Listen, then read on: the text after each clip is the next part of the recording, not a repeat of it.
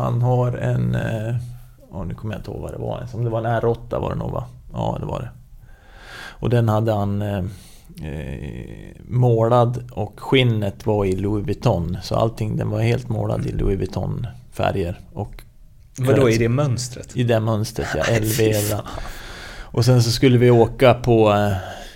Vi hade samling in, ja det är väldigt tragiskt men nu klarade han sig som tur var. Eh, vi hade samling och då så skulle han åka med den där bilen och då är det så att det är en rätt så hög bro som är, ja den är säkert 30 meter bron liksom. Och då så var det lite blött ute så hade han, skulle han köra om någon och då hade han dragit på. Då hade han sladdat med den där Louis Vuitton-bilen så den hängde ju ut över eh, över eh, bron. Halva bilen hängde ut över bron, men han klarade sig så han kom ju ur bilen. Vem sa vi att det var? Eh, Aubameyang som spelar i Liverpool. Nej, Arsenal är han va? Nu. Var han i Monaco? Ja, han var, ah, Monaco. Okay. han var ung då. Han kom från Milans... Eh, jag tror det var Milans ja, akademi eller något sånt där kom han ifrån. Okay. Han var lika snabb då, men han fick inte med sig bollen lika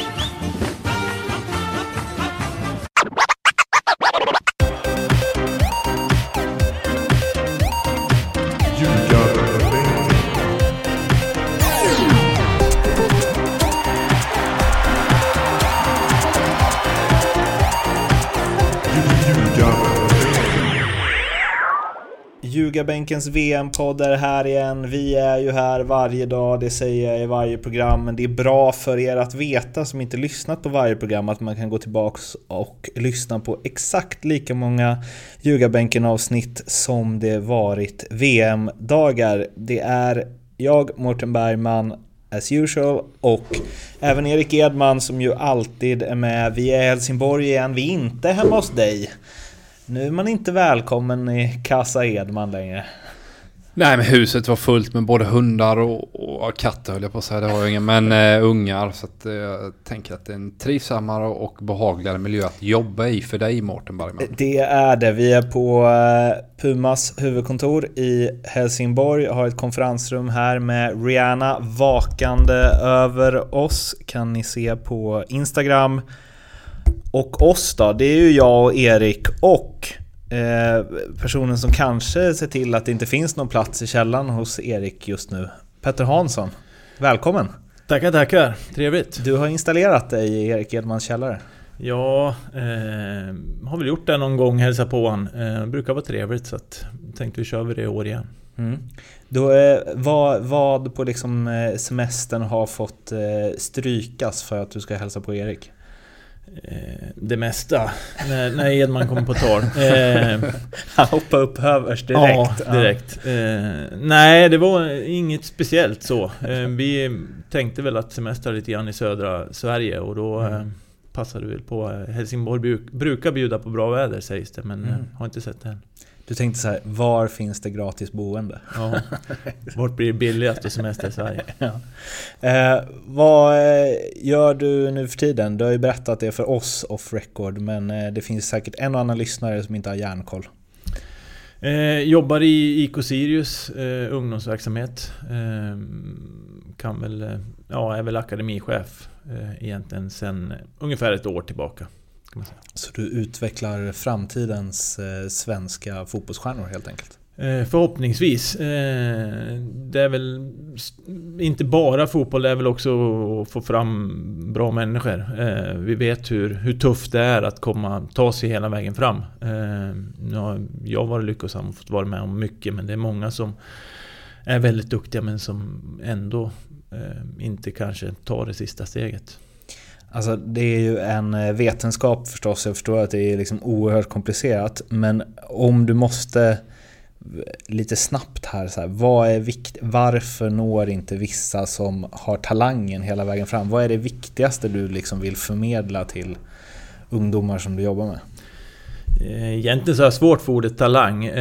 För det viktigaste är nog att man vill träna och det kanske är den absolut största talangen om man nu vill prata om det. Att vilja träna och tycka att det är fantastiskt roligt att träna.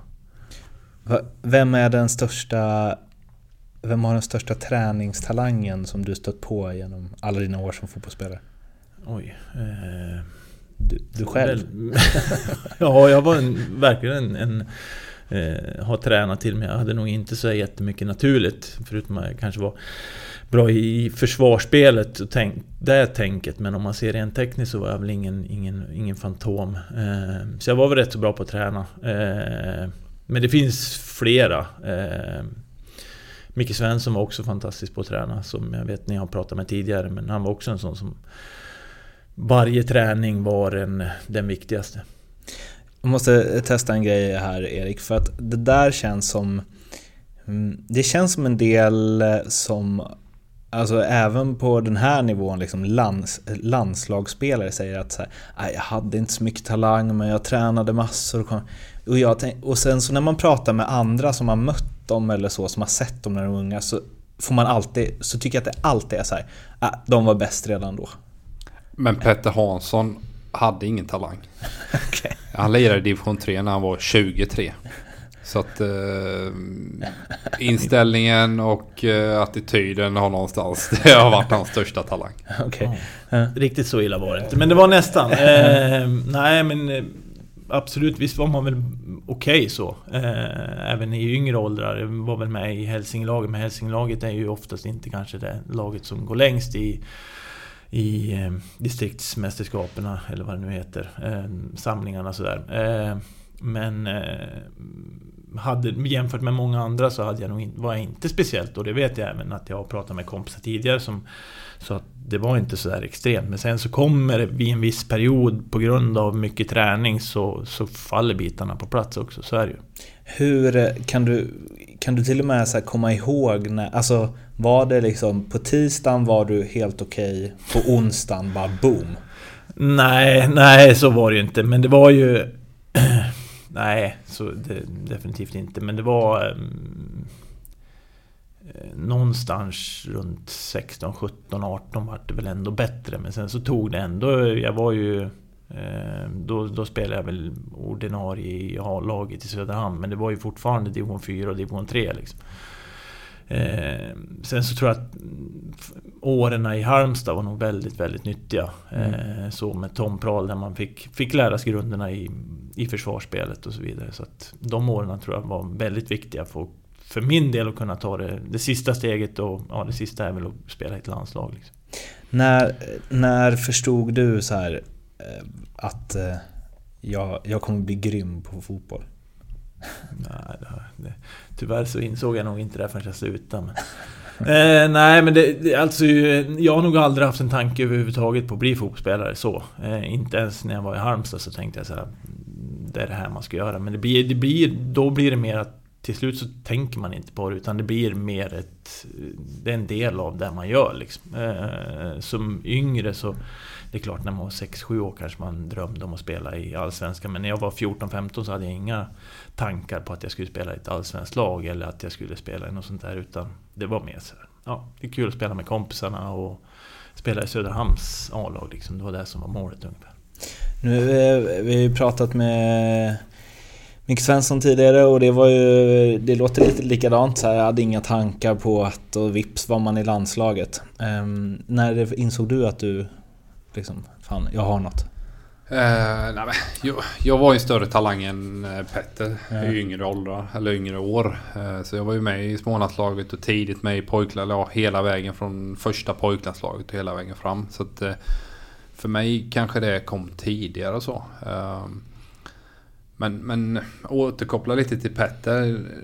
Ett minne som, som, som lever kvar hos mig. Jag var på, på Petters och Annas, hans frus bröllop. Och då ställer sig Petters pappa upp och, och håller tal som han alltid gör. Va?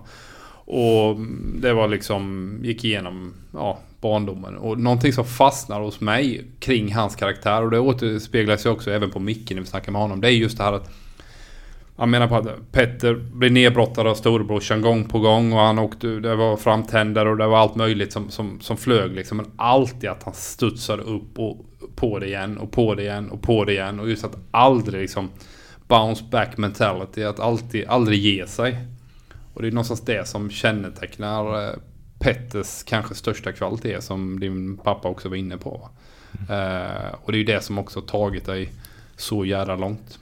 Jag tycker det är så imponerande att man kan, att man kan ha den kvaliteten och ändå inte tänka, ändå att du kände så här att du inte, ja men i Halmstad, ja men det är bara just nu det kommer, det kommer bara bli det här. Alltså, fast man ändå är så taggad och hela tiden motiverad och hela tiden gillar att träna. För jag tänker att det på något sätt hör ihop med att man liksom här borta någonstans så finns det en stor, stor fotbollsdröm. Liksom. Ja, ja, ja, jag skulle kunna köpa det om det var i en annan stad än Söderhamn. För Söderhamn, är ju, eller Hälsingland, är ju egentligen ett svart hål på fotbollskartan, eller var. Eh, så, det, det, det, har ju inte varit några, några... Det är Brolin, men det är inte Söderhamn, det är Hälsingland. Eh, sen har det inte hänt så mycket i, rent fotbollsmässigt från Söderhamn förrän egentligen jag kom fram och då kom det fram två andra killar. Och vad det beror på som spelade i Allsvenskan också, spelade samma Hälsingelag.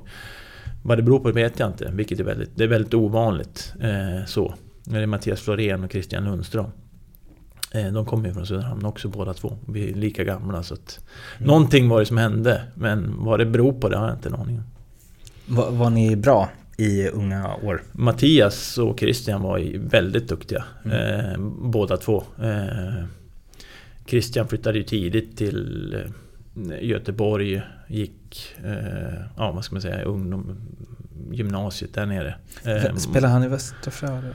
Spelade i Västra Frölunda, sen, sen spelade vi i Halmstad tillsammans också. Eh, Mattias flyttade tidigt till Sundsvall och gick fotbollsgymnasium där uppe. Eh, så, och de, de, de var ju...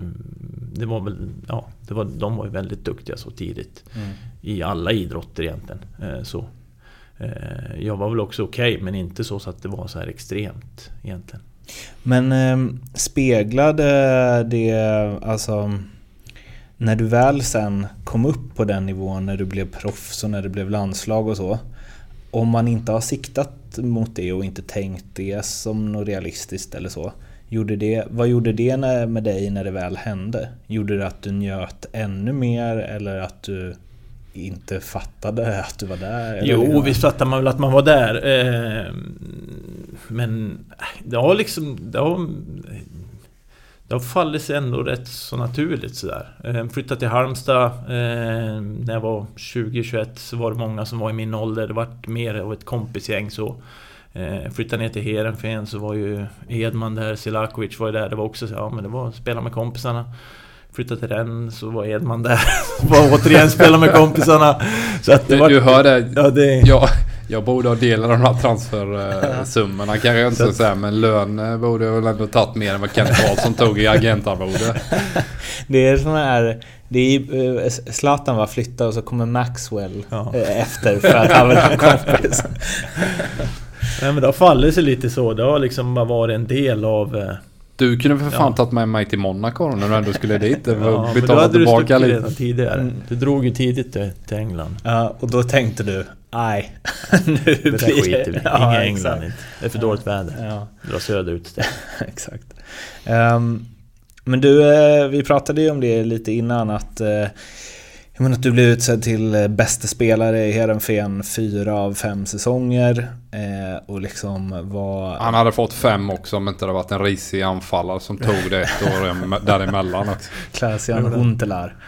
Eh, men... Eh, Nej, det var Afonso va, som tog det va? Ja, Afonso Alves. Ja, okay. Han gjorde 42 mål. okay. okay. Ja, det är svårt att peta ner honom därifrån. Ja.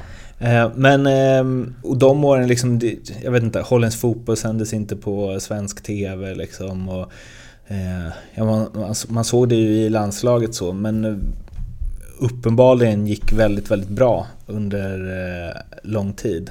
Ehm, hur ser du tillbaka på det?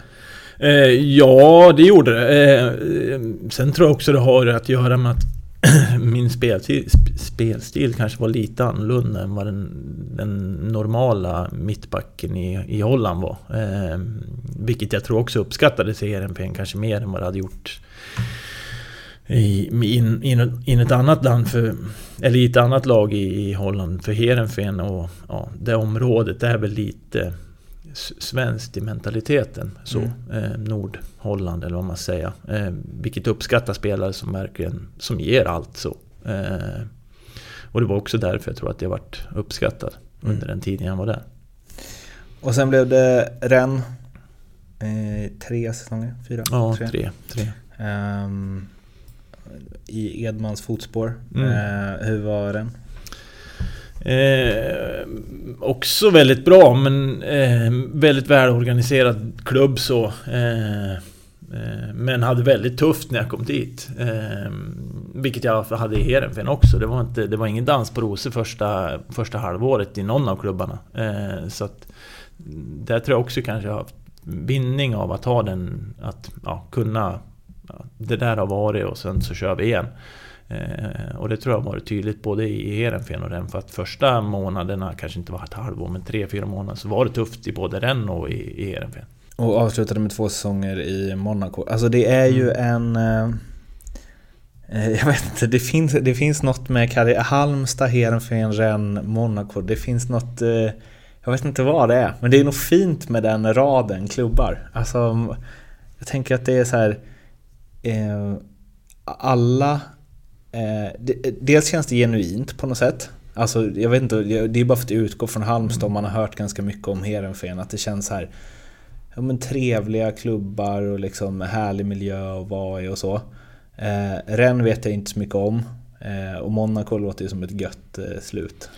Ja, så är det. Halmstad, Heerenveen och Rennes är väl som föreningar ändå relativt, relativt lika. De, eller ja, fast det är ju väldigt stor skillnad på dem rent ekonomiskt. Men Mm. om man ser Men i förhållande till resten av klubbarna i landet? Ja, så, så är det väldigt, det är väldigt bra organiserat. Det är, inte, det händer, det du kan förlora och ändå så är det relativt lugnt sådär. Eh, Mm. Man tror på det man gör. Eh, Medan Monaco, precis som du säger, det sticker ut lite grann kanske. Eh, Och det gjorde det också, det var annorlunda. Men det var ju också en sån här chans som man får. Det, när man hörde att de var intresserade då var det inte så jättemycket att diskutera. Så, Mm. då, var det liksom, då ville man ju testa på både bo där och, och spela i ett sånt lag. Mm. Sen var de ju inte lika bra då som de, var, som de är nu, så kan man ju säga. Mm. När man hör eh, liksom utmärkelserna i Heerenveen och så ehm, och det gick ju uppenbarligen väldigt bra i den också eftersom Monaco ville ha dig. Ehm, har du ehm, mm, Har du liksom stannat längre i klubben? Alltså har du haft möjligheter att gå tidigare men trivts så bra så att du velat vara kvar eller har det liksom blivit väldigt naturligt varje gång du flyttat? Eh, Ja, och, eh, nej, har, nej, jag trivs väldigt bra har jag gjort överallt. Eh, Mm. Så har det varit. Sen har det nog funnits möjligheter att flytta, men det har oftast kanske... Grein är ju ordförande i Ja, det är som allt- vägrar släppa sin eh, Okej. svenska juvel. Ja, det är inte alltid jag som har stoppat så. Okej. Eh, Så det har funnits möjligheter att flytta tidigare, men samtidigt så har jag inte haft sådär... eh, När man har fått ett nej så då kan man inte göra så mycket åt det. Nej. Det finns andra som gör annat, men... Så, till exempel? Nej men jag och Grein är- de hade lovat mig tyckte jag att jag skulle få flytta om det kom en storklubb i Heerenveen. Eh, och så kom Benfica. Eh, och då tyckte jag fan det här är ju en storklubb. Då säger ordföranden nej det är ingen storklubb. Milan och Barcelona och Manchester United det är storklubbar. och då blev jag skitsur och sur över det i tio dagar. Och sen ringde faktiskt eh, Frank Andersson och frågade om jag vill komma dit. Och då kom de överens eh, ganska snabbt. Ja. Dotterna. Men ehm, för det är så här, blir man utsedd till klubbens bästa spelare fyra av fem år så det, eller så här, det går ju inte alla andra klubbar obemärkt förbi. Om man gör sådana prestationer. Eh, nej, måste- nej det, har- det har funnits intresse. Det har det gjort. Eh, sen har det funnits både intresse från sånt som kanske var intressant men sånt som inte var intressant också. Mm. Eh, men samtidigt så när det väl är... Du har ett kontrakt. Eh, du tjänar inte så mycket på att skita i det liksom. Det, Mm. Du förlorar ju mest på dig själv. Och sen var det så att jag trivdes bra så att det var liksom ingen, det var inte så mycket att fundera på. Så, om jag, hur jag skulle göra. Det känns lite som att du... Eh, om, det, om det hade varit idag och du hade... Alltså jag ser en typ... Eh, en, en Krasnodar-flytt liksom. För dig då. Alltså bara att så att de klubbarna som satsar nu som har massa pengar, de fanns inte riktigt då. Men om man, jag tänker att om man är så här, om man är bäst i Heerenveen idag så kommer det en rysk klubb och liksom lassar upp och bara... Duff. Ja, det var, en, Alltså- det var en, faktiskt en rysk klubb som Okej, det var hörde det. av sig, men det tackade jag faktiskt nej till själv. Okej. Eh, så, för jag vill, då var jag nog inte redo. Vi hade precis fått... Jag kommer inte ihåg om vi precis hade fått barn eller om vi skulle få barn. Och Mm. då var jag inte beredd att flytta till Ryssland så. Eh, Mm. Med alla... Säkert inget fel på det här, det kan säkert vara fantastiskt. Men det känns också som att det skulle kunna eh, vara lite körigare där i, än, i, än i Holland liksom, eller i Frankrike. Mm. Är du eh, trygghetsmänniska alltså? Eh, ja, både och. Eh, så. Eh, jo, det är jag nog. Det är jag nog. Tycker Mm. nog, eh, samtidigt skulle jag säkert kunna, om det hade bara varit jag själv så kanske en annan sak. Men jag hade fru och eh, ett barn på gång och då var det... Då fanns det andra saker som var viktigare. Mm. Ehm, när du ser tillbaka på eh, din karriär idag, vad, vad tänker du och känner? Att det var väldigt roligt så. Det var... eh, och Sen... Nej, klart man är, man är lite stolt också, så är det ju. Eh, Sen finns det alltid såna här små grejer som man tycker fan det där skulle man ju kunna gjort bättre. Så. Och det Mm. kanske är det som... Inte där man går och funderar på, men det är vissa moment som man tänker att fan, hade man gjort si eller hade gjort så eller... Men det är ofta små, små saker. Det är inte... Det är inga sådana här val mellan det eller det, utan det är mer sådana här grejer att man kanske skulle kunna gjort någon match, varför lyckades man inte i den matchen och, Mm. och sådär. Så att, Mot Gungan på eh, Stade där, till ja, exempel. till exempel en sån Va- vad var match som man kan tänka sig. Vad var det? Franska eh, Cupfinalen. cupfinalen. Den är Mm. ju, om man snackar FA-cupen i England så är ju Coupe de France Ja. enormt stor i, i Frankrike och Stade de France är ju alltid utsålt Ja. oavsett vilka som spelar. Liksom. Okej. Och vi mötte väl ett lag som eh, var från samma, samma region som oss, Mm. fast en division ner. Eh, så alla hade förväntningar på att vi skulle vinna. Eh, och jag hade väl också skada med typ två, tre veckor innan sådär. Eh, och kom tillbaka och jag hade väl inte... Hade väl ingen kanonmatch så kan man säga. Eh, men vi hade väl som lag ingen kanonmatch men man kan ju inte säga att jag räddade situationen heller. Så. Okej. Så det är väl lite sådana grejer som man... Den hade man ju kunnat kanske velat vunnit. Det hade varit häftigt. Tänker du på den ofta nu? redan? Nej, inte ofta men ibland så tänker man tillbaka på Ja, det är så alltså? Ja, det är, Är du mer så än att du ser tillbaka på bra grejer? ja, det är jag nog. Okej. Ja. Det är ett sympatiskt drag. Det var inte det att jag ville riva upp några sår. och Jag såg inte den här cupfinalen ska jag tillägga. Så jag vet inte om du var iskall eller inte. Jag kommer ihåg att ni ledde och Carlos Bocanegra nickade in en hörna i alla fall va? Ja, vi tog ledningen med 1-0. Och då, så, men sen så gjorde de... De vände och vann med 2-1. Eh, och det var egentligen, egentligen inte så mycket snack om det. Eller de, det var ungefär en jämn match. Mm. Men eh, vi gjorde någon tabbe sådär också. Och jag var ju delaktig i den, sen var jag inte helt själv. Utan vi var väl två mittbackar som hade dålig kommunikation på ett av målen och sådär. Så att, Man vinner som ett lag, man förlorar som ett lag. jo, det gör man. Det är helt rätt. Det, du, Säger man alltid till alla andra, men när det är en själv så tar man på sig skuld. du är härlig. Du bara, ah, jag vill inte riva upp något sår, men kan du ta oss igenom matchen minut för minut? Hur, eh, ni har ju spelat en eh, hel del tillsammans. Hur eh, minns eh, du Petter? Nej, men som jag sa inledningsvis, en person som alltid ger eh, 100% eh, varje dag, hela tiden, på varje träning och är otroligt proffsig i förberedelser och ja, ställer upp på, på sina kompisar alltid. Eh, ja, det är det, de, de bestående minnena man har liksom och och dessutom då ytterligare en gång att man, man just det här att tuffa starter påverkar inte honom någonting utan han kan släppa saker och gå vidare. Medan jag ältar och, och liksom måste analysera sönder grejer så har han en, en förmåga, en kvalitet att kunna bara vända blad som konungen brukar säga. Mm. Eh, Petter, hur minns du Erik? Ja, en eh, grubblare som bara tänker... Ja, faktiskt. Eh, analysera. Han- Jag håller helt med. Väldigt nog med att analysera allting och gå och grubbla på saker och ting. Eh, men annars en, eh, får väl återge berömmet. En fantastisk ytterback. Vi har ju spelat både i landslag och klubblag tillsammans. Eh, och det har ju funkat bra samarbetet så. Och vi har ju till och med så att vi har ju delat rum också, boende, när vi bodde i landslaget. Det var också en, en annorlunda sak. Det var en som höll låda och en som låg och lyssnade, så kan man säga. Du höll låda då? Ja, precis. Eh, spelade, när ni spelade tillsammans, var du liksom den eh, vänstra mittbacken då? Ja, i, i olika. I, ibland så var det så. Ibland spelade jag höger och ibland vänster. Okej. Eh, han var väl alltid vänsterback sådär. Men i landslaget var det främst, då spelade jag nästan alltid vänster. Eh, Mm. I klubblaget så kunde det väl vara lite grann att jag spelade typ höger också. Har man bättre liksom, eller är det så här, är det mittbackarna som är liksom de som håller ihop i vått och torrt? Eller är man, är man lite närmre den ytterbacken vars sida man är på i liksom relation? Ja, det är nog mittbackarna som håller ihop. Mm. Så, oftast. Håller Eh, ytterbackarna ihop? Nej, vi är ensamma. Vi är ensamma kan jag säga. Det, Ja, ytterbackarna får bara lyssna. De ska bara göra som man ja, säger åt jo, dem. det är klart. Det är ju någon som ska bestämma linjen och det är ju centrala spelaren på bollsida så då får man ju underordna sig. Ja. Sen kan man ha mer eller, mer eller mindre bra samarbete med ytterbackarna, absolut. Mm. Men det kan man ha med innebackar också. Mm. Så är det. Men jag tänker så här konkurrensgrejen för att i ditt fall så var det ju det är så tydligt att du skulle vara vänsterback och den som var högerback så tydligt att man Det blir ingen clash där liksom. Utan att man kan vara helt Om du, om du ser utifrån att eh, Nu berättade Micke Svensson att liksom hans, Han hade en lagkamrat i Frankrike som var riktigt taskig mot honom liksom.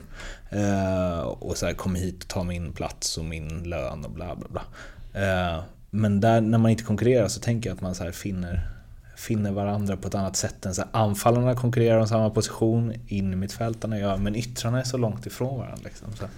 Ja, det kan väl stämma om så länge Micke Nilsson håller sig på sin kant så har jag inget ont att säga om honom. Nej, men det, det är klart att det finns ju alltid den här konkurrenssituationen i alla lag och jag tror det är svårt att ha en helt eh, avslappnad ehm, ja, personlig relation utanför om man konkurrerar. Jag tror det är inte helt eh, ja, friktionsfritt för någonstans så, så fightas man om samma utrymme. Eh, Hockeymålvakter tänker jag är liksom verkligen superexemplet på det. Att de kan, de kan vara kollegor och peppa varandra och så, men man hänger liksom inte med någon, speciellt inte om de är jämnbra. Så liksom, Nej, nej, det är ju jag inne på. Men jag är kanske mer egoistisk än vad Petter är då. Så att jag tänker mer så i det, de banorna kring eh, kill over kill. Ja, där kommer analysen in igen. Eh, nej, jag har, nog, nej, jag har faktiskt nog inte funderat så jättemycket på så. Sen har man Brukar du ringa Gerard Neuer, en gammal eh, Nej, holländsk eh, mittbackskollega till Petter? Jag tänkte komma dit, att det finns, sen finns det vissa som man ändå inte umgås med. Men sen så tror jag fortfarande att det kan vara så att eh, om vi tar till exempel Micke Svensson som har varit här. Vi umgicks ju väldigt mycket eh, när vi spelade i Halmstad även med Tommy Jönsson. Och det var ju egentligen vi, vi spelade i och för sig allihopa men det vart ju så att jag fick ju gå upp på mittfältet istället men egentligen kanske jag var mittback. Mm. Eh, så. Och det var ju inte förrän jag fick ta steget ner som mittback som jag egentligen vart intressant för, för, för Heerenveen. Som mittfältare var jag inte intressant för jag hade inte de egenskaperna men som mittback var jag intressant. Mm. Eh, Men där hade vi, jag, hade, jag har aldrig haft något problem med att umgås med dem vid sidan om för det, det var de jag umgicks med. Mm. Eh, Så, jag, jag tror inte att de upplevde det så heller. För Micke sa ändå nej. Eh, Det hade varit roligt om vi hade haft ett utklipp här. Ja, faktiskt. Sticker emellan lite här med eh, Ljugarbänkens VM-tips. Ni är ju med på eh, Ljugarbänken 1, X 2 under Allsvenskan förstås. Men nu är det VM och då kör vi ju ett VM-tips. Ni surfar in på NordicBet, klickar in på kampanjer och sen så hittar ni det där. Ni hittar också länkar i Acast-beskrivningen, iTunes-beskrivningen och jag, Erik, Mattias ska göra vårt allra bästa för att sprida på Twitter och Facebook så att det inte ska gå att missa. Där går ni in och tippar omgång 5 och omgång 6. 1, X 2 i matcherna. Det är åtta stycken i varje omgång. Och sen skickar ni in er tips där. Ni behöver inte satsa några pengar utan är ändå med och tävlar om jackpotten på 10 000 spänn som man får om man eh, kammar hem alla åtta rätt där. Eh, sen så finns det ju en det hel del andra priser också. Det är 500 Panini-bilder och 300 Panini-bilder och 200 Panini-bilder och gratisspel och allt sånt där. Så surfa in och utmana oss och även om ni inte prickar in alla rätt så kanske ni i alla fall kan slå Erik och Mattias. Det kan ju vara en fjäder i hatten det. Vi ska prata VM förstås. Eh, och eh, börja med ditt bästa landslagsminne. Så. Oj, det var väldigt svårt. Målet mot Grekland 08 måste ju ändå... Ja, jo, det ligger väl högt uppe sådär men samtidigt så är Såg det väl... jag på plats. Det är ett av Som de vackraste supporter. landslagsmål Ja. som någonsin har gjorts, skulle jag vilja tillägga. Ja. Zlatans i samma match bleknade. Ja, verkligen, verkligen. Är- Det är väl det som Lasse Granqvist... Ett jävla Ja. skitmål! Sen var väl... Nej, det må, mer om än nästan när man kvalificerade sig tyckte jag var häftigt. Eh, så. Eh, någon av de här slutmatcherna på Råsunda var ju häftiga. Eh, men ingen speciell sådär. Eh, sen är väl Spanien-matchen är ju speciell. För min egen del så, den kommer man ihåg tack vare att det gick väldigt bra i den matchen. Eh, så. Eh, Medan man kanske inte alls upplevde det så när man väl var uppe i det. Då var det så här, ja men det var en match. Men nu när man tänker efter så gick det ju, det gick ju bra och då är det klart att det är en speciell match. Men... Eh, eh, svårt att säga ett sådär starkt minne. Ett speciellt, för det är många skulle jag vilja säga.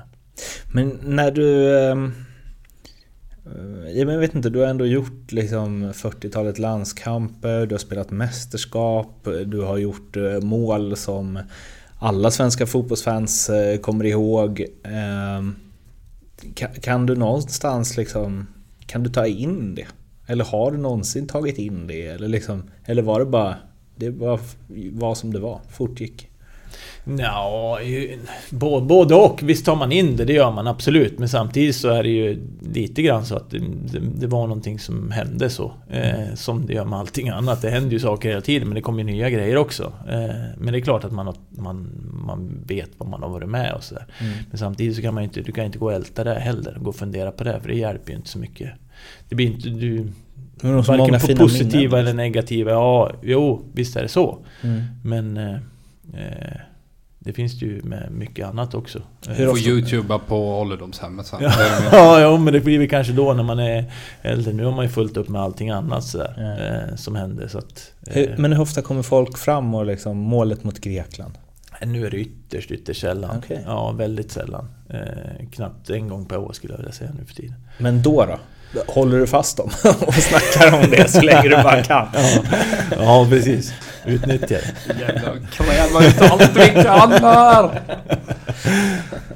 Nej, det är ytterst sällan nu och sådär. Så att, Ja. Eh,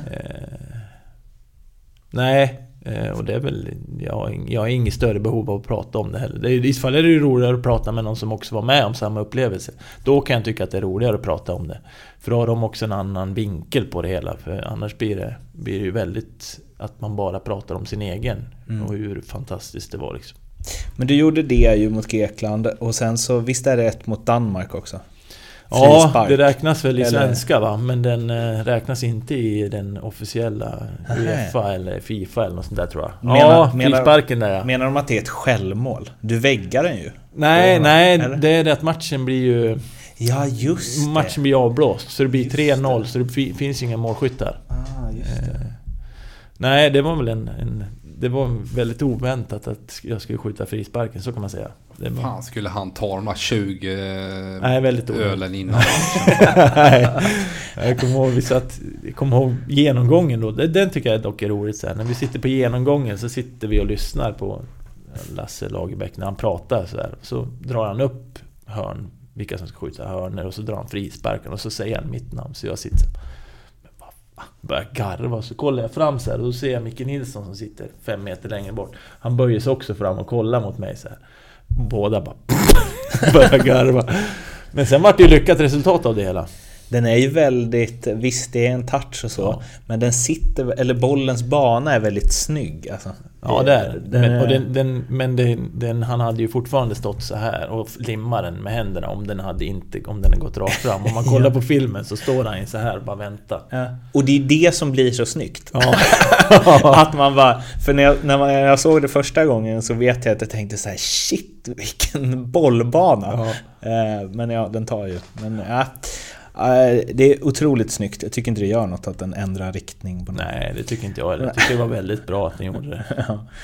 Eh, Sen så, det var hårt. Inte säkert att han har tagit den. Nej, nej. Kunde ha gått Hade igenom. gått så. Vi kör en eh, liten VM-enkät med alla gäster. Eh, ditt första VM-minne, dina första liksom fragment från en eh, VM-turnering på TV så som du... Egentligen skulle man väl säga VM 94 men det är väl det som man kommer ihåg att man kollade på fotboll så. Mm. Eh, sen kommer man väl ihåg Maradona eh, också så här från ja, 86. Mm. Eh, sådär. Mm. Men det mer, då är det mer Då är det mer kanske att man ser att man återser sådana grejer som man har sett på dokumentärer. Så, mm. eh, det var 10 bast då? Ja. Mm. Eh, så, alltså, det är någonstans där kanske det är. Men jag tror att det som har etsat sig fast är nog 94 ändå, det får man nog vara ärlig och säga. För då var du 18 mm. mm. Det måste ju varit eh, en bra ålder. Ja, det var en väldigt trevlig ålder att kolla på VM på, mitt på sommaren. Det var väldigt trevligt. Hur, Framförallt Rysslandsmatchen var trevlig, midsommarafton. Ja, just det. I Pontiac Silver Doom. Ja. Eh, hur hur, eh, hur liksom påverkade det eh, dig? Eller gjorde det? Alltså fick du någon liksom, var det någon spelare du följde där då? Var det liksom att så här, fotbolls du sa att du inte drömde så mycket men alltså, jag menar... Det var Brolin i och med att han var så pass bra som han var. Mm. Eh, sen hade man ju, var han ju också från, från Hudiksvall vilket var väldigt nära så. Ja, mm. eh, så. Men annars var det väl inget sådär... Mer att det var helt fantastiskt där de, där de presterade så. Mm. Um, det var ju nästa fråga då, då, vilket VM som var liksom ditt tydligaste, men det får, det får ju bli det. Um, vilka vinner VM i år? Ja, eh... Tittar du ens förresten? Ja, då, det gör jag. Jo då, jag kollar på det. Eh, sen eh, kollar jag inte på allt, men jag kollar på, på mycket. Gör jag. Eh. För Micke Svensson kände som att, han sa ju lite innan så här, han fick läsa på lite innan och så här. Och det enda han pratade om i en timme var ju Colombia. Det kändes som att ja, det var den enda matchen han hade sett igår. han svarade Colombia på allt. Eh, ja, nej. Eh, vilka som vinner? Eh, Frankrike kan man hoppas jag nog. Sen är väl Kroatien är väl också en liten halvfavorit så. Mm. Så vi håller väl oss till dem då. Mm. Finns det någon spelare du tror kommer få ett liksom, riktigt stort genombrott alla James Rodriguez 2014 på den stora scenen liksom? Eh, nej, alltså i så fall jag kan nog inte namnet på honom då tyvärr. Eh, så jag kan de, de etablerade kan jag. Mm. Eh, så. Och de, eh, och de vet vi ungefär vilka de som är bra liksom. Mm. Så att, nej, det kan jag inte svara på, jag vet inte. Colombias nummer fem. Barrios. Just det. Boca Juniors. Per Zetterberg svarade Eden Hazard. det tyckte jag var bra. det var ett säkert kort. Ja. Hur går det för Sverige? Eh, blir nog tufft nu tror jag. Eh, jag tyckte Mexiko var bra i... Eller har varit bra i de matcherna som de har spelat så att... Eh, gör man en fantastisk match så kanske man går vidare från gruppen men... Eh, tveksam om man klarar det. Okay. Ja, du var väl inne lite på det, men om, om Sverige nu inte går hela vägen, vilka, vilket är ditt lag när Sverige åkte ut?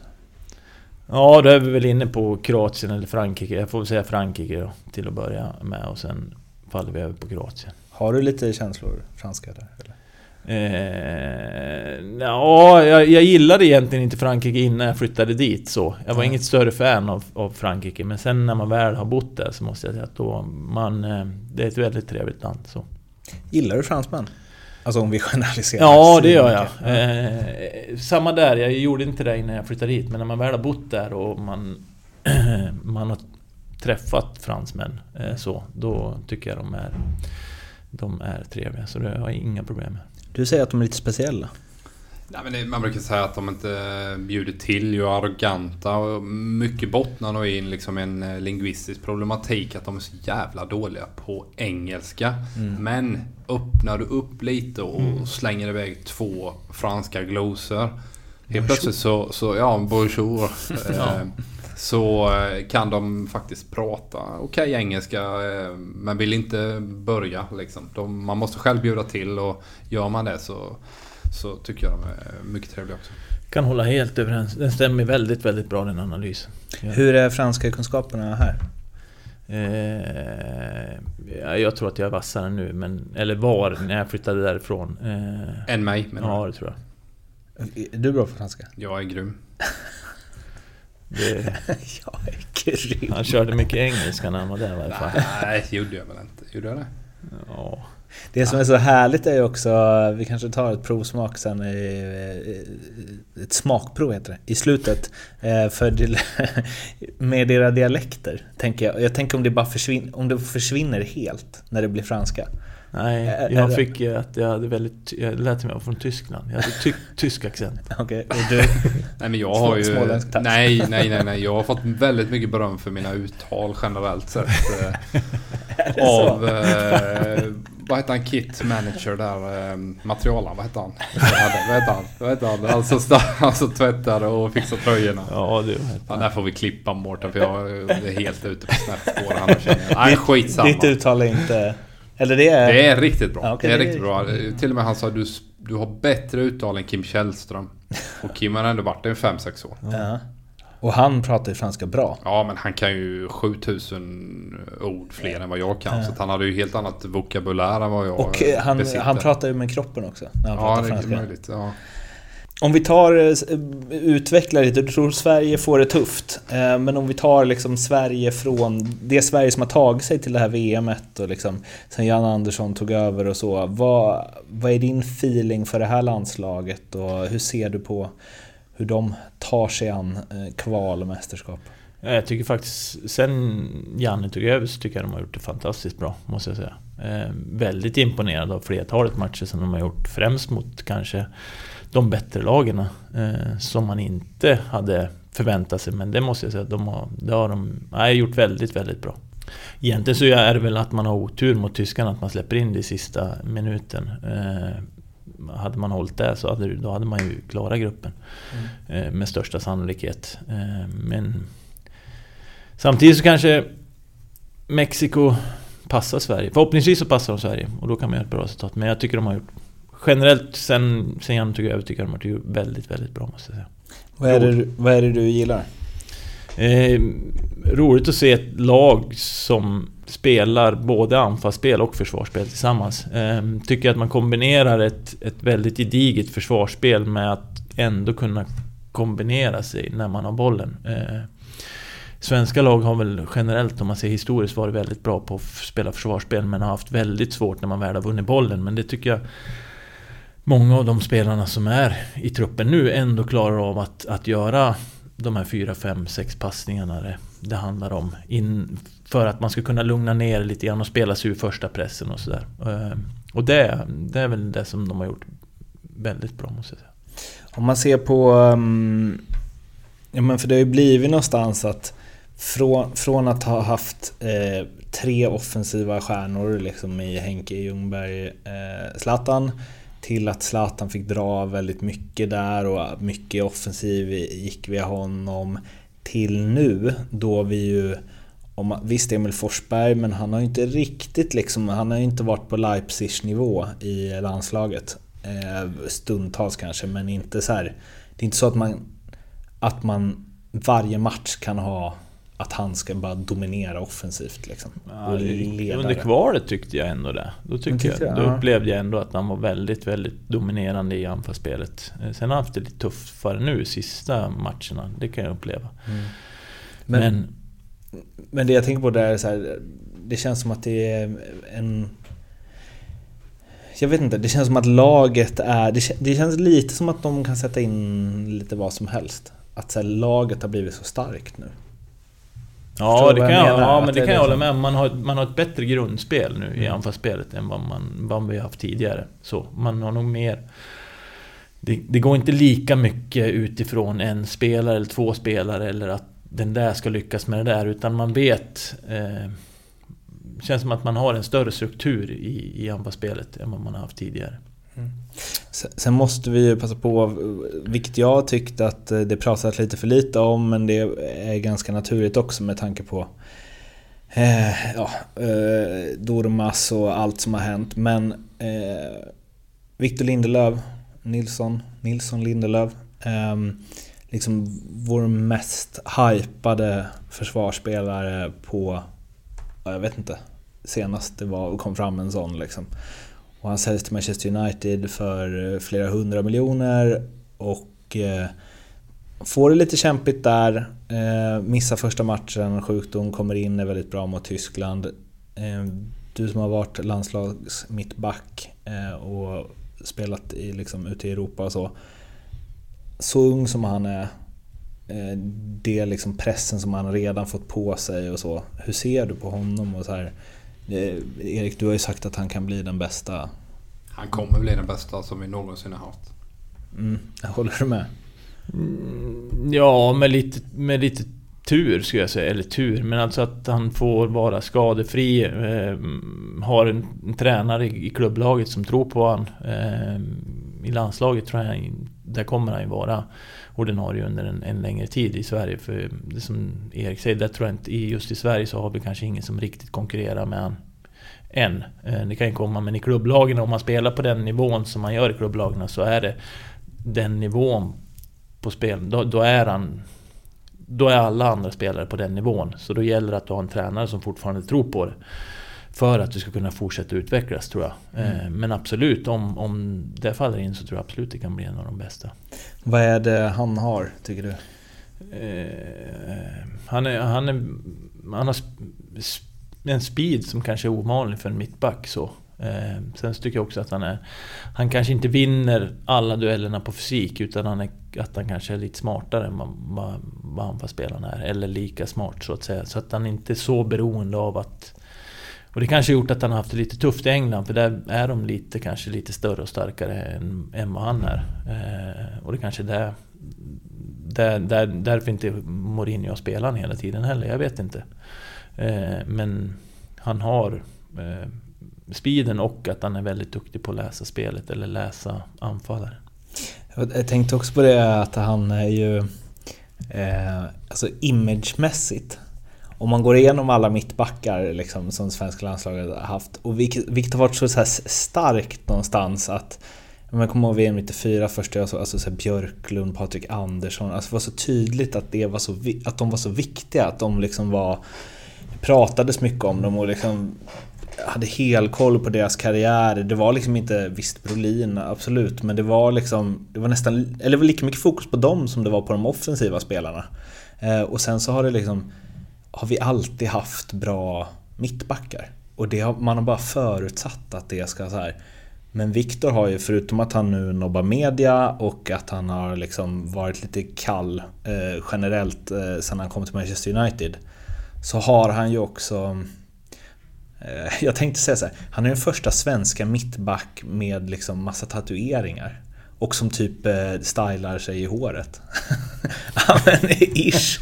Men, alltså, men vad menar man... du att det är en positiv eller negativ grej? Jag, vet, jag, jag tänker att jag tänker någonstans att, så här, att han är som han är kommer nog göra jag kan tänka mig att det kommer göra något med svenska mittback, alltså återväxten eller liksom vilka, som, vilka typer av spelare som vill bli mittbackar framöver. Eller?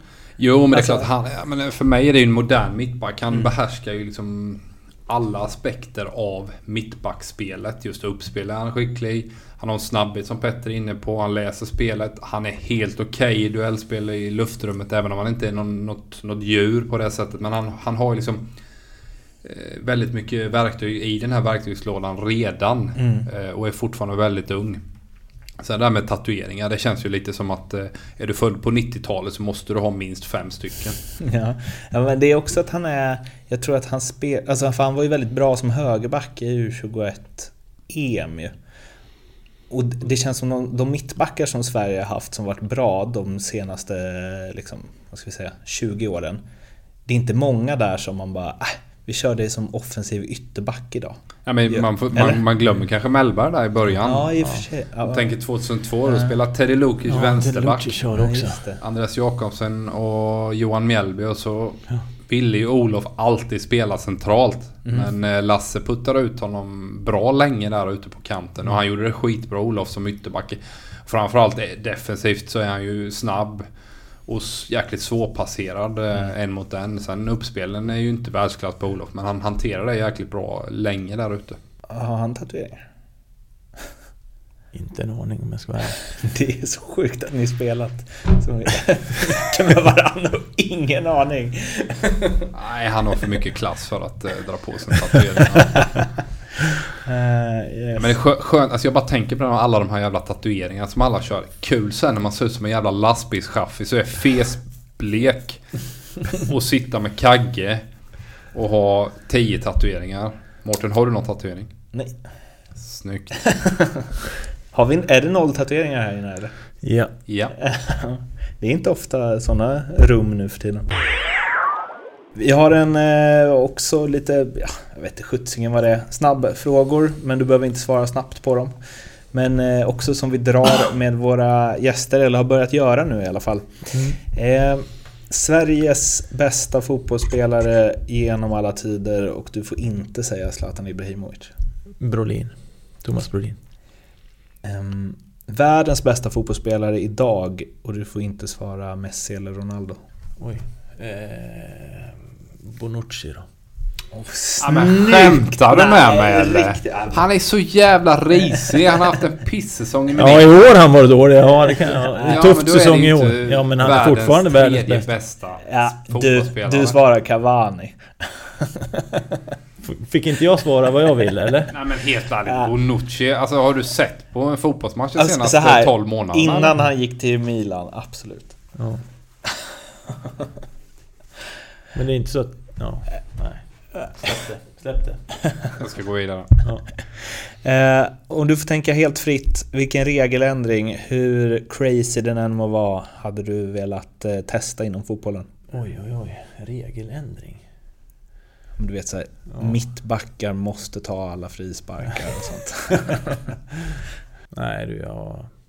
Jag tycker dock att det här med VAR tycker jag är helt fantastiskt att det har kommit faktiskt. Du tycker det? Ja, jag gillar det. Aha, det kanske vi ska stanna lite. Varför tycker du att det är fantastiskt? Ja, jag tycker, i, I och med att det står så mycket på spel eh, som det ändå gör så tycker, jag, så tycker jag att det är väldigt, väldigt bra att det har kommit.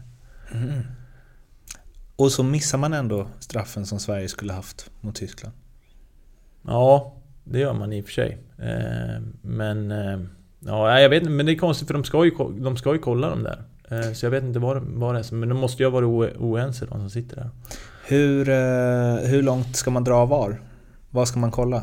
Offside? Eh, nej, när det gäller straff och... Nej, inte offside för då blir det för mycket. Men straffar och röda kort och sådär tycker jag. Så om det är någon som är fem meter offside och smäller in den, då ska man inte kolla då eller? Ja, nu vart det ju väldigt Ja. intressant. Bror, ja, men du kan samtidigt kan du inte hålla på och ta över hela plan. Eh, I så fall skulle du kanske kunna vara i situationen i straffområdet. Hållas i straffområdet. Eh, ja, det kan bli en evig diskussion. Vi går vidare. Eh, när du var... När du spelade på eh, högsta nivå senast. Hur många år hade man behövt eh, spola tillbaka i tiden för att du... Som du, så bra som du var då, om, man liksom kunde, om du kunde åka i en tidsmaskin tillbaka i Mm. tiden. Hur långt hade du behövt åka tillbaka för att vara världens bästa fotbollsspelare? Va? Jaha, så, ja nu... Ja, fan? Jävla hypotetisk Ja, fråga. det får man Helt säga sjukt. att den är. Eh, man hade nog behövt åka en... Eh, se om man säger 80... Hur många år? är det? 18? Det är tre- 40... Ja, 40... 50 år kanske? 45 år? Nej. Du har inte, tror du också, alltså båda ni, när ni spelade, alltså de sista åren ni spelade, då hade ni varit världens två bästa spelare i liksom, vad vet jag, VM 82. Nej! Nej. Men du får tänka... Nej men också 82, jag, jag skulle vilja dra tillbaka fan nästan till 58 Nej, liksom. men har du sett de matcherna? Ja, det går i slow motion. Men- det går i slow motion. Jag hade platsat i VM Nej, det 58. hade du jo inte, då. Jag hade kunnat lägga rätt. Fem, ja, 45-50 år kanske. det går ju- För då hamnar du på slutet av 70-talet. Där någonstans kanske. Ja, och i slutet på... Alltså slutet på 70-talet. Det är klart att ni hade varit världen... Johan Cruyff och Nej, Mario men- Kempes och, de här lirarna. Nej, aldrig. de, de ork, jag tror problemet är att de orkar ju kanske inte rent fysiskt. För du Nej. orkar ju löpa 90 minuter längre. Sen så hade du säkert blivit bortdribblad av dem en och två, och tre, fyra gånger. Men du hade förmodligen kunnat komma tillbaka. Du hade ju hunnit fatt varenda gång. Ja, jag tror vi behöver åka längre tillbaka. Tror du? Alltså. Ja, 66 England kan vi damma av då. Ja, det var ju en jäkla skillnad. Det var ju fyra, fem år. Jag sa 70-talet, du sa 66. Vi sa slutet av 70 Ja, okay. Ja, men, eh, jag fattar inte hur... eh, Gå hem och kolla på matchen. från då? Det går ju, alltså det tar ju, jag skulle säga att det tar en minut från defensivt straffområdeslinje till eh, eh offensivt straffområde. Alltså de går ju upp. Det går ju så jävla långsamt. vad fan, de åker inte rullstol Mårten. Ja men nästan alltså. Ja, okej. Ja. Jag tänker så här, ibland hade det varit kul att få sina matcher så här inspelade när man var typ 15 för att se hur sjukt långsamt det gick. Så bara, nej, behöver inte. Kan kolla på VM 70 istället. Utan de tekniska skillsen, men ändå. Ehm, Den bästa spelaren som du har spelat med och då inte utifrån det största namnet eller den som blev bäst utan den som du där och då tyckte var bäst. Och här har jag nog sagt många olika. Eh, men jag skulle nog säga eh, Arek Radomski, tror jag. Vem? Arek Radomski eh, i Polen. Eller från Polen. Okej. Spelar med han i Heerenveen. Eh, Det här är första... Ja, fan, jag har frågat den här fast frågan nu sa, du, nu sa du i och för sig landslaget va? Nej, nej. Du sa i, vad sa du? När skulle Nej, bara överhuvudtaget. Överhuvudtaget, Den ja, bästa men du då kanske, spelat med. Ja, men då kanske då är det ju fel att inte säga Zlatan. Men om man ser i klubblag så hade jag nog sagt Arek, tror jag. Ja, det var en fantastiskt duktig mittfältare, central eh, ja, person som, som, som är så otroligt bolltrygg och tappar aldrig några bollar på mittfältet. Nej. Där, som var väldigt, väldigt duktig i holländska ligan i Heerenveen i många år också. Ja, Är det Arkadiusz ja? Arkadiusz. Alltså, jag har frågat den här frågan över hundra gånger tror jag. Det är första gången jag får ett svar som jag, när jag inte vet vem det är. Aldrig hört talas om. Ah, Okej. Mm. Vad var han sa ni? Defensiv, Defensiv mitt. mitt, Mm. in mittfältare ja. Fem baljer på 216 matcher. Men du kunde spela in bollen från backen till två meter upp i luften och han tog in den. Du kunde spela in den hur du ville. Mm. Och han fixade fixade ner den och höll bollen.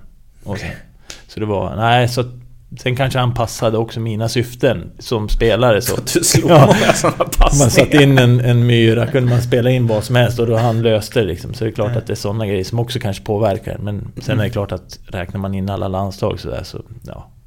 Så blir, blir det kanske en annan fråga. Men han eh, var väldigt, väldigt duktig. Okej, härligt eh, svar. Eh, det där påminner om eh, Henrik Rydström berättade när han spelade med Rasmus Elm första gången. Att han då bara Wow! Jag behöver inte ens koncentrera mig när jag slår passningar. För han fixar det. Ja. Så, och sen så när liksom Rasmus var skadad någon match eller så. Då var Rydström skitdålig. För att då, kom, då fortsatte han att slå dem i knähöjd liksom. Eh, Utifrån samma kriterier den bästa spelaren som du har mött någonsin, som du tyck, mest tyckt Shit vad han är bra. Eh, Miroslav Klose. Mm.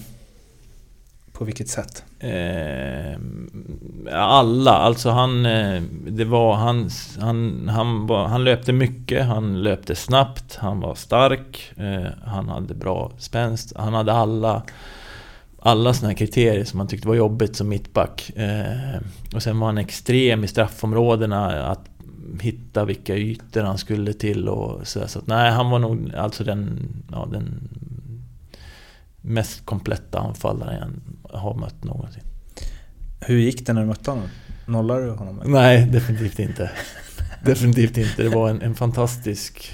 Det var efter... Jag vet inte om du var med heller, men det var ju den... eh, Vad fick vi stryk med? 4-0 eller något sånt där. Skulle kunna ha blivit 10-0. Var väl efter VM... eh, Efter VM 2006 så åkte vi och körde en träningsmatch mot Tyskland, kommer jag ihåg. Och då, då, de kom ju med sitt... Ja, de kom ju med det laget som vann i princip. Sen hade de kanske någon sådär. Och vi kom med rätt så många nya spelare och det var en... Jag har aldrig blivit så utspelad tror jag på en fotbollsplan. Herregud. Hur är den känslan? Ja, den är väl, man känner sig väldigt, väldigt dålig när man går av plan. Eh, Man mår väldigt dåligt också. Eh, Så. Eh, Det var väldigt tufft var det så. Mm. Nej, det var jobbigt. Samtidigt är det en häftig upplevelse att ha fått vara med om, men det var inte roligt varken under, under matchen eller efter matchen. Hur, eh, hur gör man då? Alltså när man känner att så här, aj då, jag hänger inte med här. Nej, det var väl det vi hade var väl det som var problemet. Vi hade väl inget konsekvenstänkt utan det bara vart mer och mer. De bara kom gång på gång på gång. Det var liksom inte vi... Under matchen så var det mer så här, det här nu är det bara att försöka rädda det som går. Eh, och det gjorde vi väl inte heller så bra. Men sen efteråt så är det ju... Det är väl att släppa det så fort som möjligt. Det tar ju...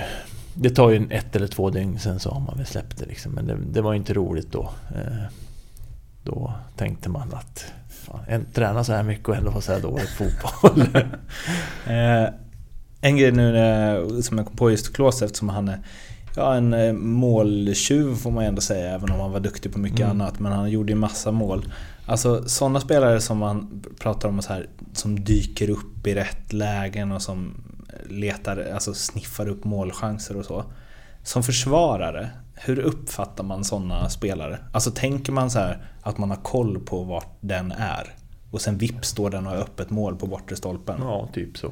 Man tycker att man har dem hyfsat i närheten och det har man oftast. Alltså om man möter en anfallare så har man dem i närheten. Men sen av någon anledning så helt plötsligt så är de... Ja, när man har gjort den och så, så vänder man sig om och då är han borta. Så. Man sen, tror att man har stenkoll på dem fast Mm. Och det har man förmodligen 99% av gången också men den sista gången så är de, då tappar man dem och då står de där och så står det, ser det jätteenkelt ut och så rullar de bara in den. Det är ju... Eh, det är nog den egenskap jag tycker är häftigast någonstans. Att, så här, att bara stå, att vara där bollen kommer. Mm. Eh, hela, hela tiden. Mm. Um, den bästa lagkamrat du har haft utifrån hur du tycker att man eh, som... Uh, hur man ska vara i ett omklädningsrum och i ett lag och mot, mot sina lagkamrater. Det behöver liksom inte vara den, den bästa kompisen. Nej, nej, jag förstår vad du menar. Uh, ja, det, men det är nog ja, det är flera så Jag har haft många så. Uh, skulle kanske säga ja, Jimmy Briand i Frankrike kanske. Var väldigt bra.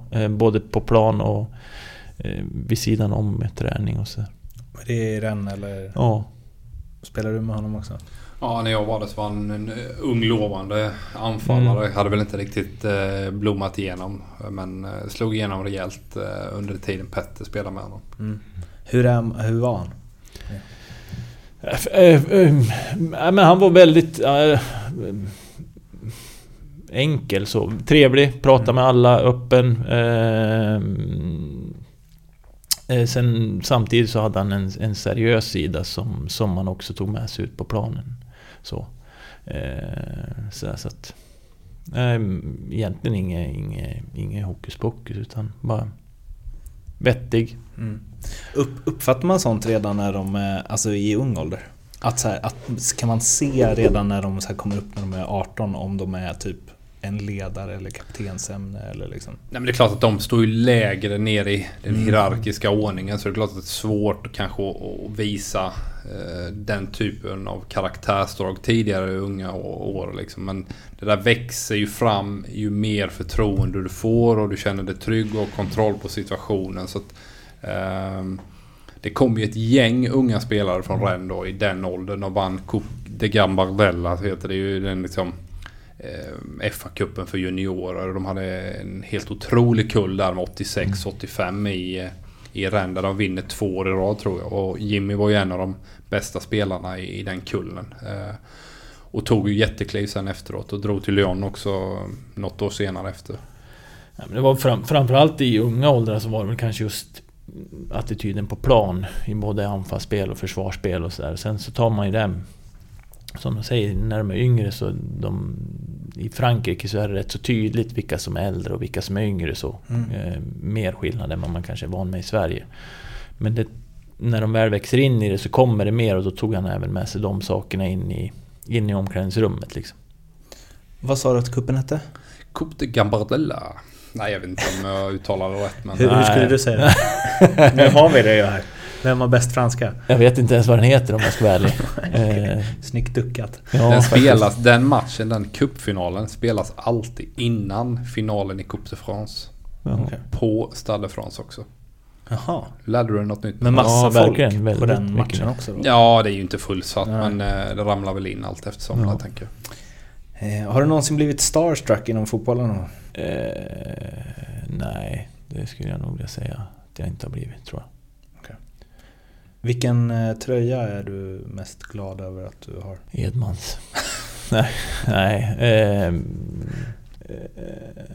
eh, Modric skulle jag säga. Har du inte Sergio Ramos tröja hemma? Jo, jag. jag såg den på någon galge där. Den har jag också. Ja, den är rätt tung alltså. Ja, Modric eller Ramos är väl.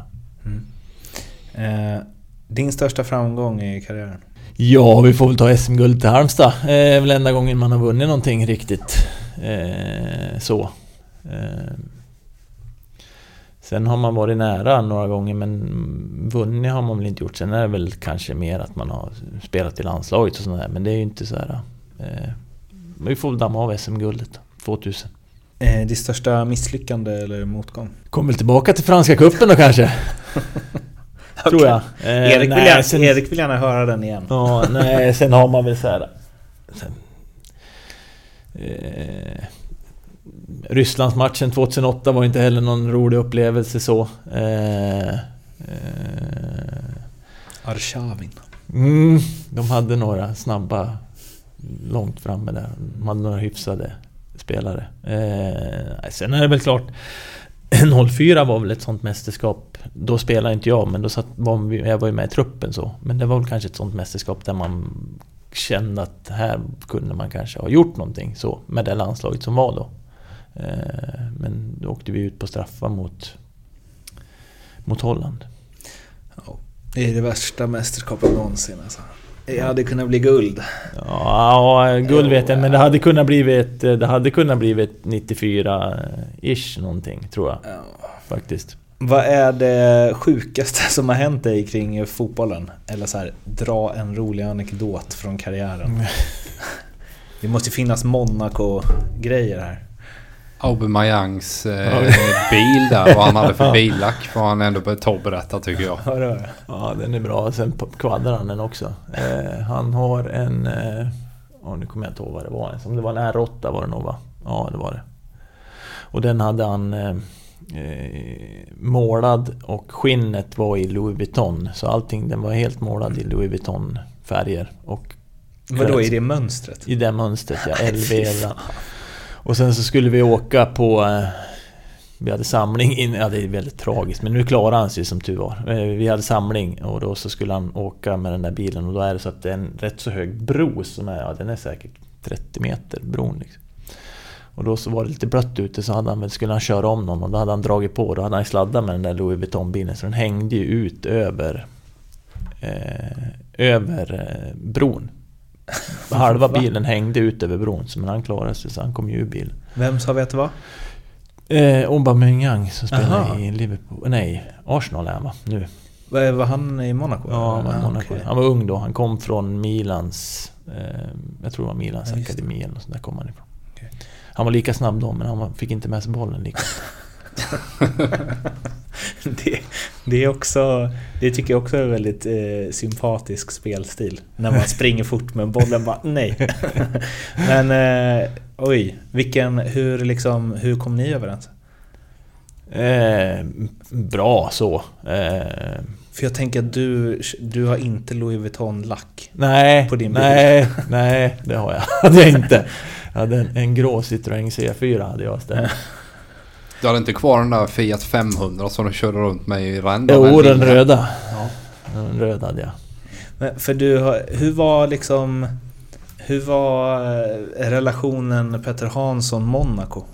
Alltså som liksom plats. Du känns, alltså, du känns inte så mycket Monaco. Nej, det kan jag nog hålla med om. Det stämmer nog helt. Men, sam, äh, men Monaco är väldigt speciellt så. Det är bara vissa områden som, eller ja vissa, det är väl i vissa områden så är det ju väldigt extremt så. Mm. Eh, Medan i andra områden så är det ju extremt trevligt. Mm. Eh, som man kanske inte på samma... Det, men det är klart att det är ju väldigt annorlunda värld så. Det är ju... Eh, ja, mot vad man kanske är van med. Men det är ju, samtidigt så finns det ju väldigt många vanliga familjer där också. Liksom. Ja, som tjänar lätt under en miljon euro i månaden. ja, det finns ju de som, det finns ju monegaskerna och sen så finns det ju sådana som jobbar på bankerna till exempel. Som tar hand om de andras pengar. De är ju inte... Så att det finns helt vanliga, för Oskar gick i skolan där och han hade ju kompisar och sådär så att... Eh, det är en speciell värld men samtidigt så är det inte så. Eh, alla är inte så, bara för att vissa är det. Nej men för det var det jag ville komma lite till där när liksom, din karriär att så här, Heerenveen, ja, du sa det själv, liksom, Halmstad, Heerenveen, Rennes är ändå ungefär lika klubbar i förhållande till resterande klubbar i de länderna. Och så känns det som att du bara, äh, jag gör två år i Monaco och bara liksom kör.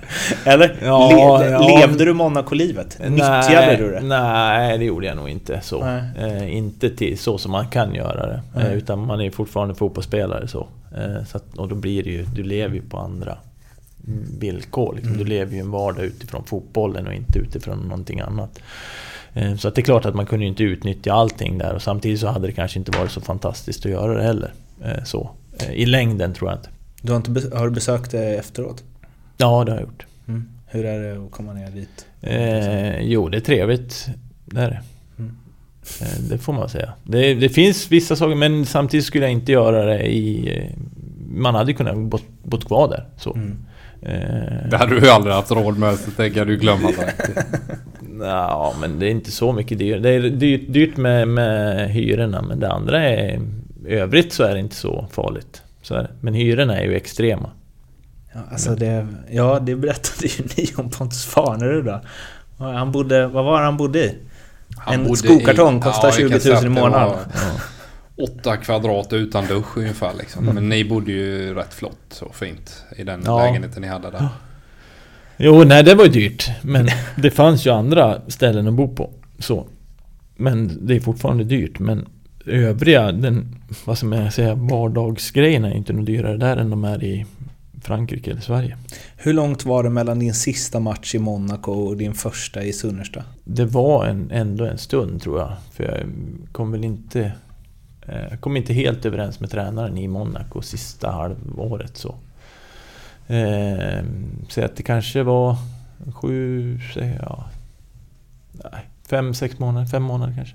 För det är någonstans liksom kontrasternas eh, mamma, får man ju säga.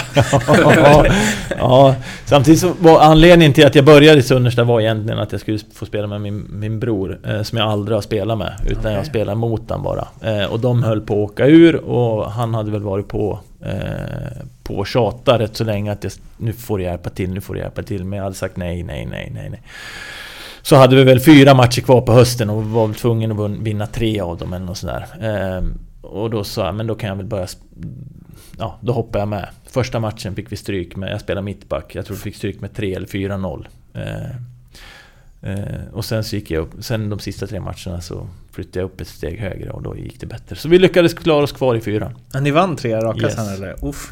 Och du var inne mitt eller? Ja. Vad, gjorde du mål och grejer? Eh, ja, nej, det tror jag inte. Jag var mer noga att se till att organisera ihop laget så defensivt. Mm. Eh, vi hade, de var hyfsade men det var bara det att de kunde inte spela försvarsspel lite grann. Så. Division, vad sa du? Fyra. Ja. För där också är då, då eh, ännu mer kontrast. Vad, alltså hur är du när du så här, går ner från, från Liga till Division 4 i Sverige och första matchen, vad sa du, 3-0? Jag tror vi förlorade med 3-0. Vi skulle spela... Ja, jag spelade backlinjen och mittback och det gick väl inte sådär jättebra för vi var... Vi var väldigt osynkade, så kan vi säga. Jag ville lyfta och de ville inte lyfta och jag ville falla och de ville inte... Så då funkar det inte alls och då, då körde de över oss liksom. Hur var det? Eh, det var väldigt svårt så att jag och tränaren kom väl överens om att jag spelar men jag spelar inte mittback något mer. Så, Okej. eh, för det vart, det vart, det, vart, ja, det vart fel helt enkelt. Ja. Så, eh, sen så gick jag upp på mittfältet och då, då gick det bättre. Så. För då, kunde, då kan man också jobba lite grann. Det är lite enklare då. Vad lirade brorsan för? På, på han fick gå ner då. Han, var ju, han fick Okej. gå ner som mittback då bakom istället. Aha. Har du fått höra det eller? När jag spelar mitt. ja precis, då pikar vi igen.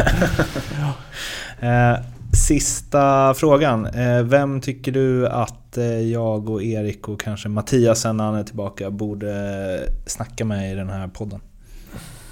Eh, Aubameyang. Jaha, precis. Eh, svensk förmodar jag då. Ja, eller Micke Nilsson. Ja, det är ju en vi kan lösa. Det var schysst att du ändå tog det så vi slapp jaga. Eh, ja, men... Eh, vi, säger- eller har du något mer? Nej, inget eh, den här gången. Vi får bjuda in Petter någon annan gång så ska Ja. vi mjölka honom rejält på lite smaskigare detaljer. Ja, fler sådana bro, bilar hängandes ut från broar historier. Ja, det är trevligt. Eh, Du Petter, tusen tack för att du ville vara med. Tack själv. Och Erik och mig hör ni mer av i morgon. Det är ju VM-podd varje dag. Helt enkelt. Vi hörs då. Hej då! Hej då. Hej då.